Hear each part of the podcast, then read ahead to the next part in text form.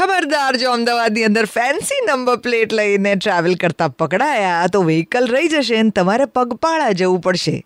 એવું ઈસ્ટ અમદાવાદના ડીસીપીએ જાહેર કર્યું છે on Red FM tum tum tum tum tum tum tum દેવકીનું Red mic super hits 93.5 Red FM પર. આપ ક્યાં બતાવોગે?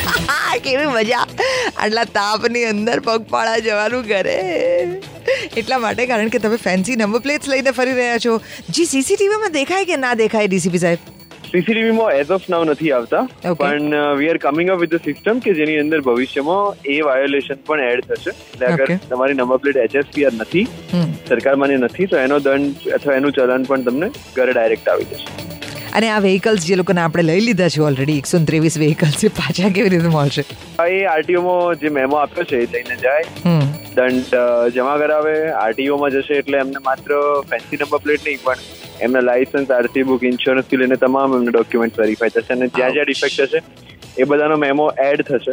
એટલે જેટલી વધારે ડિફેક્ટ એટલો હાઈ મેમો જે છે એ આપશે અને એ ભરીને પછી એની રિસિપ્ટ લઈને આવશે ત્યારે ટ્રાફિક પોલીસ એમને વાહનો પરત કરશે. અને એવા લોકો પણ હશે કે જે અત્યારે પકડાયા નહીં હોય પણ જેમની પાસે ફેન્સી નંબર પ્લેટ હોય. એટલે બીજા જેટલા પણ એવા લોકો છે પછી કોઈ પણ ડિપાર્ટમેન્ટના હોય પોલીસ ડિપાર્ટમેન્ટના હોય કે નોર્મલ સિટીઝ હોય એ તમામને એક વિનંતી છે કે મહેરબાની કરીને જે આરટીઓ માન્ય નંબર પ્લેટ છે એનો જ ઉપયોગ કરીએ અને આ બધા ચક્કરમાંથી બચીએ.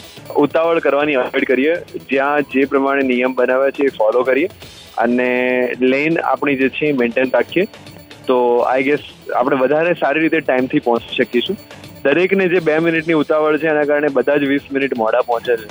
તો એ પરિસ્થિતિને અવોઇડ કરીએ તો વધારે સારું.